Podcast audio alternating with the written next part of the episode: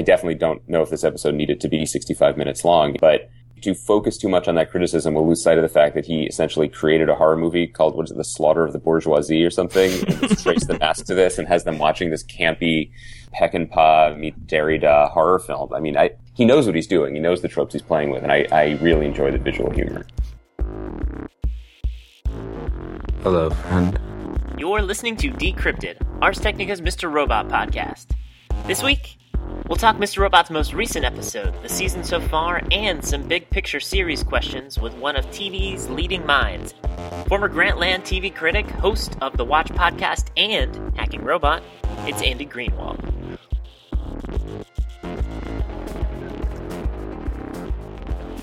Ars Technica's Nathan Mattise here. You're listening to Decrypted. I was going to start off by talking about what I consider to be some of the biggest surprises of the season so far. You know, what were the odds that we saw White Rose before we saw Tyrell Wellick, or that we'd get around to episode, let's call it episode four, and Elliot just touched a keyboard for the first time. I also thought about talking why the show is starting to remind me more and more of Breaking Bad. Whether we're talking about the pre title sequence stingers, the show's use of humor, or just how exceptionally kinetic the show can be, even if some of its scenes boil down to person one talking to person two. What you're saying, you, I mean, you sounded like George W. Bush for crying out loud. But rather than do what's becoming one of my regular essays to open the show, this week I've got 20 good minutes with one of the leading minds on Mr. Robot. You might recognize the name Andy Greenwald if you, like me, grew up a pop culture fan in the early 2000s, dying to work for Spin Magazine. And then he rose to even more prominence with the rise of the website Grantland, with Andy as the primary TV critic. These days, you can hear his thoughts on pop culture at large over at the Watch Podcast, which is part of the Channel 33 Podcast Network, and his work there has helped transform him into a TV host of his own right, whether it's talking about the After the Thrones, Game of Thrones post game show, or the new Hacking Robot show on USA, which covers Mr. Robot. Andy was kind enough to take some time out of his day to chat about the most recent episode and then get into a little bit of the nitty gritty for Mr. Robot's season at large and a lot of the big picture television questions this series brings up. All right, joining me this week on the podcast, I've got the great Andy Greenwald, a former TV critic at Grantland, current host of Hacking Robots, and also of the excellent TV podcast, The Watch. Andy, thanks for taking some time out of your day. Thanks for inviting me. The pleasure is absolutely all mine. I think I actually learned about Mr. Robot through reading your work at Grantland. So Oh, in nice. some in some weird way, we're here today because of the work you were putting out. Oh, okay. I'll thank myself then. I think that's fair. Let's talk about what's happening on screen so far this season in Mr. Robot. I believe on the watch recently, you guys made uh, an excellent point that Mr. Robot season one was a kinetic action ride that really gripped a lot of people because of how it moved and because of how it chewed up a bunch of plot. Whereas so far, it's inevitable in season twos of any show, but especially after that season one, things are going to slow down a little bit, focus on some of the characters, and we're seeing more of the idiosyncrasies of people who aren't Elliot, talking Angela, Darlene, Ray, etc. So, can you talk a little bit about why that's such a necessary transition, and then what of those uh, kind of let's call them second tier characters or background characters or supporting cast? Which of those storylines kind of grips you the most so far in season two? Sure. Well, I think the hardest turn a television show can ever make in, I mean, I guess the hardest thing a television show can ever be, and the hardest thing ever to do with a television show is probably get made and get on the air in the first place. But the second hardest thing to do is to make the turn from a first season into a second season. And what's really essential for a TV show to survive or even thrive in traditional terms is to develop a show that is as broad as it is deep. And the thing that was so striking about Mr. Robot season one is that it was essentially a story told from the perspective of one deeply damaged character. Everything was filtered through Elliot's mind and through his eyes and through his his voice. Uh, to a degree that was really quite unprecedented, and I don't know if people even believed it would be possible. The truth is, it's not possible to sustain that for more than one season, and I think Sam Esmail, the show's creator, would agree with that.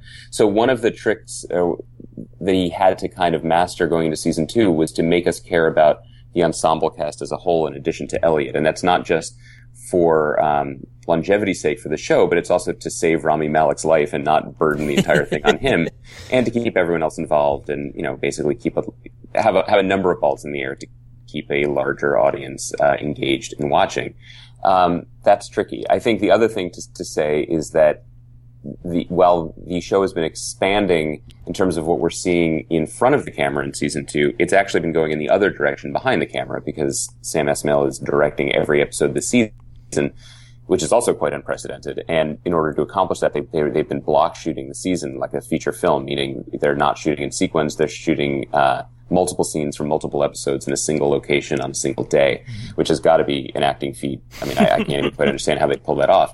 But I think it's been interesting to watch the season so far because it's been a fundamentally very different show, um, both because of the expanded palette uh, storytelling, but then also because of the extremely focused visual palette.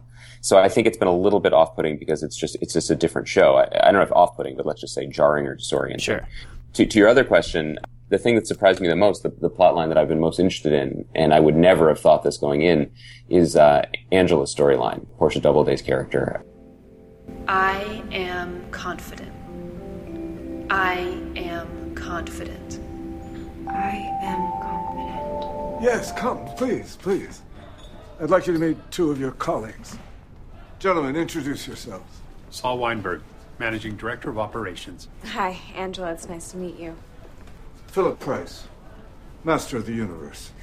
Uh, the work she's doing with Michael Cristofer, who I think is just just terrific and born to play a part like this. In fact, he played it before on the very not good show. That's that's my that shows you how long it's been since I've been a written critic. I, I know I've lost adjectives, but uh, he played basically played this part on Rubicon and is just having a, a bigger stage to play it here. Uh, that storyline is really compelling, um, and it's really compelling on a on a human and emotional level, which I think is a very important thing for a show as occasionally chilly and technical as Mr. Robot to have. I mean, it's unbelievable how intense their scenes are, where it's at its core two people having dinner, two people talking outside of a uh, you know car pickup spot, but man, the complexities there, which I'm sure there's still much, much more to unravel as to what Phillip Price's actual intentions are. But I'm with you. I when Angela first shows up and she's tied up in Ollie storylines, you're kind of worried that we're going to be spending time with her as a character. And yeah. this season, I couldn't get enough. Yeah, he's playing. I mean, he's so good at playing power and the sort of um, the casualness of true power. You know, people who have so much money that they can afford to have long digressions about Semifreddo. um, can afford to not really care so much about how they look or how they walk or how or even what other people think of them. And so much of Angela's uh, storyline this year is about uh, self empowerment and trying to do that through any means necessary. And the contrast between these characters, one who is doing everything she can to prop herself up, and the other one who doesn't need anyone's help. He's just standing on the back of everyone he's ever met. Um, it's a really interesting contrast. Yeah. Well, uh, let me ask you another question about the season so far. It doesn't have to be a character specifically, but what is the biggest surprise for you? Uh, you know, if you told me going into the season we would see White Rose before we saw Tyrell Wellick, or mm-hmm. that you know Elliot would essentially be confined to uh, a very strict regiment over and over again, and really not touch a keyboard until this week. There's a lot of things that, when you look at them in that degree, are surprising. But what stands out for you in that regard? I think you, I think you said it. I think the, the complete absence of Tyrell is interesting, um, and, and surprising. Although when you think about the sort of storytelling box that they wrote themselves into with that character, who is essentially the most wanted man in the world, I don't know how you casually bring him back or just have him hanging around in the arcade. I am a little bit surprised. I knew from talking to Sam, uh, at the end of last season in the off season that he was very excited to go backwards in the storytelling and talk about how F Society was founded, to talk about Elliot and Darlene's family history. I am a little bit surprised at how how deep he's gone into those things, um, perhaps at the expense of moving the larger world plot forward. But I, I, guess overall, my biggest surprise, and this is a happy one, is I just think the show's been very, very low key funny this season. I think, you know, I, I, think that people are going to, you know, we're, we're, talking after having seen the seasons, I guess technically the, the fourth episode. Right. I think, I think this episode will, will get some criticism for the pace of the storytelling. And Sam himself tweeted today, Wednesday, that he apologizes for this episode being extra long and promises to be shorter going forward. I definitely don't know if this episode needed to be 65 minutes long in total runtime, but I think to, to focus too much on that criticism will lose sight of the fact that he essentially created a horror movie called what is it, The Slaughter of the Bourgeoisie or something. And trace the mask to this and has them watching this campy um, Peckinpah meet Derrida horror film. I mean, I, I and the way that the you know the, the music crescendos with Elliot holding the mask. I mean, I, he knows what he's doing. He knows the tropes he's playing with, and I, I really enjoy the visual humor. I mean, clearly, what the film is doing is debunking the notion that American society is classless. Meritocracy, my ass. Long live the oligarchy. You know, you would never necessarily compare these two shows based solely on the plots they're playing out, but things like how Mr. Robot has shown a sense of humor, whether it's Joey Badass or that fake film, really mm-hmm. reminds me of why everyone loved Breaking Bad. An extremely kinetic plot show with beautiful visual aesthetic, um, but it also knew how to laugh at itself. And in in this season in particular, if the you know pre-credit stingers continue to kind of have this theme of looking back, that was another kind of trademark of Breaking Bad that they always seem to think of that and you know make all twelve stingers a cohesive unit. Yeah, I think that's a great point, a great observation. I, I think that obviously Sam is a big fan of, of, Breaking Bad, and I think he has a lot of knowing winks to, to previous shows and previous great shows. I mean, a lot of people talk about going down rabbit holes of fan theories with the show, but he did the same thing himself on Reddit boards with Lost. I mean, he, he, he definitely he definitely steers the show uh, in those directions on, intentionally. Coming up next on Decrypted, more with Andy Greenwald. We'll get into how Netflix might be partially responsible for this season of Mr. Robot, and just how he feels about the rise of the TV after show, Hacking Robot included. But first, word from our corporate overlords.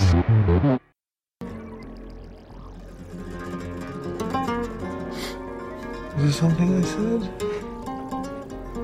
Madrid. Do you really think you'll ever afford You'll ever afford that? Well, let me ask you a couple of kind of big, big picture Mr. Robot slash TV questions, moving away from what's on the screen. You had mentioned it in the beginning. One of the hardest things to do is to just get your show on television. And I, you've, you know, you and Chris Ryan on the Watch kind of joke about it all the time. This USA is the network of Burn Notice, and it's an impressive feat that Mr. Robot got made here. But with how distinct its style is, and with the content matter it's doing, is it just impressive it got made anywhere?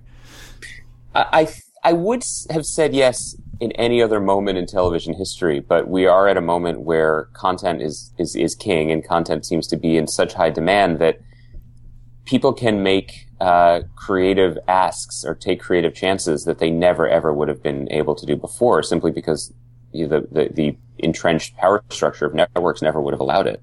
The key seems to be finding a a, a, a I don't know what you call it, call it an outlet, you know, whether it's a, a, network or a streaming service that really, really wants to be in whatever business that you are offering. Um, and we're starting to really see, you know, in terms of Mr. Robot's success on USA, I think you can draw a, a pretty bright line um, from something, the situation like with AMC, with Mad Men and Breaking Bad 10 years ago, where a network was desperate to reinvent itself and so took chances on scripts that were universally understood to be brilliant scripts by talented people. I mean, that was the industry perception of, of, of Matthew Weiner's Mad Men and Vince Gilligan's Breaking Bad.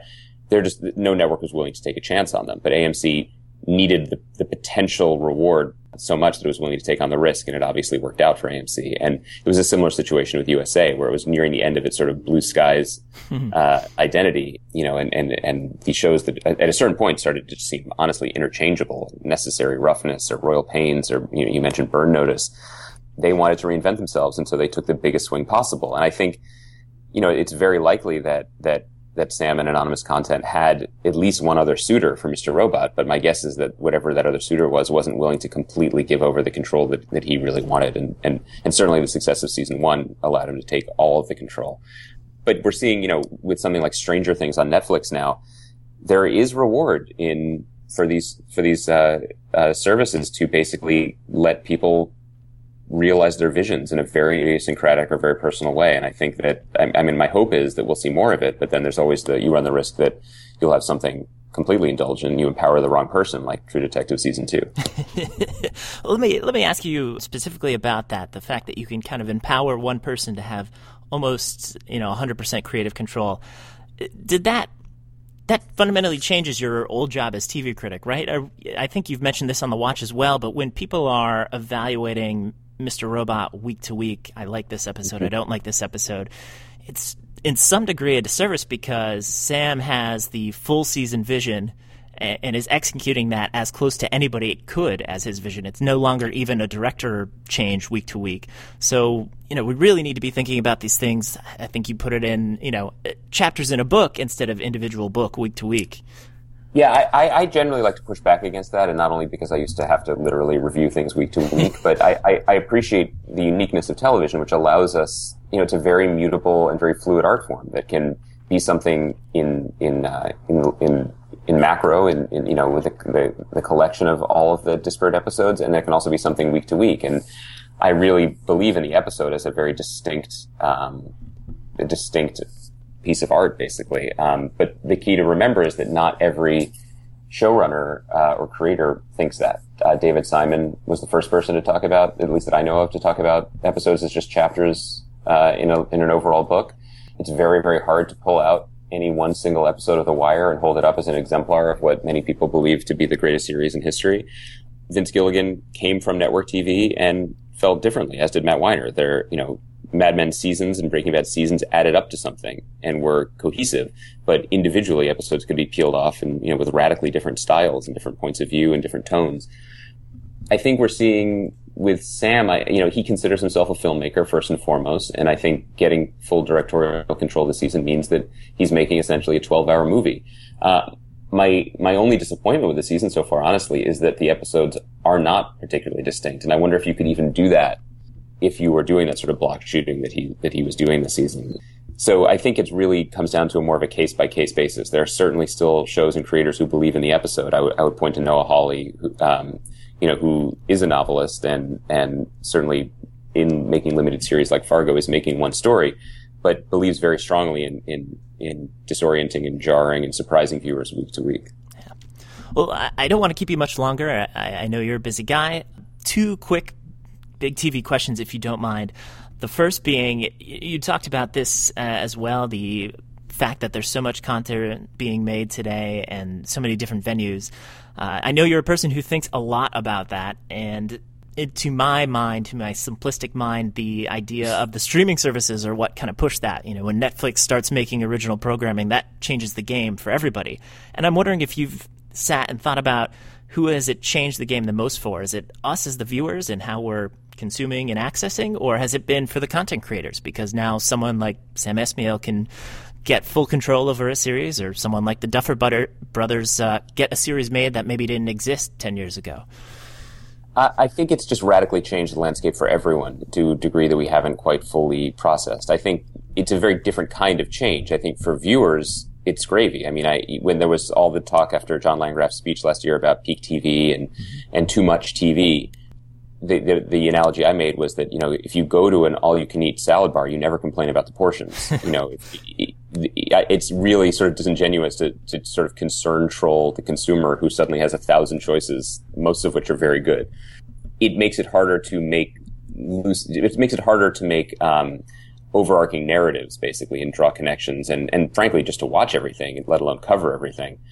In terms of creators, I think it's a time of enormous opportunity, as times of instability often are. Um, people are getting rich off of this. People are staying in work longer because of this. Um, whereas before, you might work on one show in the course of a year. Um, I know people who have jumped, you know, to as many as three different writers' rooms in a single wow. year.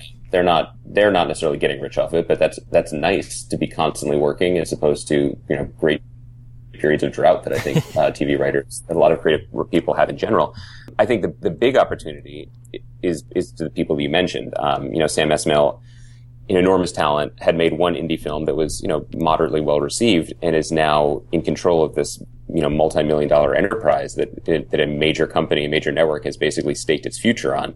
Uh, the Duffer Brothers must have enormous I mean, they, they're clearly enormously talented and they must have very good representation and very good reel and very good, um, they must give great meeting because, oh, totally. you know, I think their, their IMDb page is, what's like an episode of Wayward Pines or something. and they, they wrote and directed the show that is coming out, come out of nowhere to basically be the show of summer 2016. So I, the one thing, the only constant is that no one really knows what's happening yet. And if they say they do, they're lying. I think people are just trying to play, people are trying to play a symphony on instruments that haven't been invented yet. And I, I don't mean to make a Mozart in the Jungle reference, but you know, when I, when I talked to, to um, Joel Stillerman, who's the head of AMC, about his decision to renew *Halt and Catch Fire*, a show I, I really love that has just absolutely infinitesimal ratings he was basically making the argument that he can make the numbers work thanks to, you know, the studios owning the show in house, thanks to tax breaks, thanks to the money made by The Walking Dead, basically to invest in the show because he knows at some point having a library of five, whatever, maybe well regarded seasons of *Halt and Catch Fire will be monetizable in the future. Um, that future isn't here yet, but at some point when AMC Networks goes over the top, like HBO Now or, or whatever, he knows that that is going to make sense, but that's a very risky position. If you're, you know, it sounds like I'm talking about a, a, a hedge fund guy. and so I, I, think the the people who are who are succeeding are the ones who are willing to basically stick their necks out, whether it's in a financial sense or a creative sense. For for the audiences, it's gravy one last question and I'll let you go. But I, you know, I have to say congrats because you were the host of the after show for Mr. Robot yes. this season, and you, you know, Thank you have you. another episode coming up. I do. How do you see the role of those? And uh, it strikes me as that might also be something that has emerged from the, you know, and apologies for the startup language, the Netflix disruption of television. The after show kind of find an avenue as we're all watching different things and all kind of communicating silently through Slack channels and over GChat, the after show is kind of a new communal space that maybe the office water cooler used to occupy. Yeah, I mean, I think that's certainly what's emerged. I, I think you know, I, I I've had an amazing time, an amazing opportunity working with with my friend Chris on After the Thrones, and then doing this hacking robot thing was really fun. But the role that these shows play is something I think I'm still trying to wrap my head around, and I think uh, studios and, and, creators are still trying to wrap their heads around it too. I, all I can say is, you know, the the, the rise of of yeah, whether it's peak TV or golden age of TV has created this culture where people do love talking about it. People love sharing it. It's a very community based experience. It's the most communal medium I think that we have in entertainment, which is one of the reasons why I love it. So it makes sense that the networks would want to try and harness some of that enthusiasm and some of that community for themselves people want access, you know, and uh, in, in, terms of what that adds to the overall artistic endeavor, I don't know, but I, I, I, don't know if it's if it's even my position to say anymore. It's it's it's it's it's really all happening in real time, and I, am not really sure how it's going to shake out, but it's pretty interesting. I mean, I will definitely be tuning in. I watched the first episode of Hacking Robot. I will certainly watch the next one. So, Andy Greenwald, thank you for taking some time out of your afternoon today and chatting Mr. Robot with me. It was a pleasure. Thanks, Nathan. Thank you. That's it for this week's Decrypted. Tune in next week where we might turn an eye to the show's visual language and catch up on where the season stands just shy of the halfway point. Thanks again this week go out to the Audio Network, who provide all the music you hear going on in the background, and of course to our guest Andy Greenwald for taking some time out of his day. Make sure you're following Decrypted wherever you get your podcasts iTunes, Stitcher, or directly through RSS. If you got questions, comments, or thoughts, feel free to reach out to us either through the Ars Technica forums or via email social at arstechnica.com. Just put Mr. Robot in the subject line. Until next time. I know the cops took all your joints. I can help roll them for you if you'd like.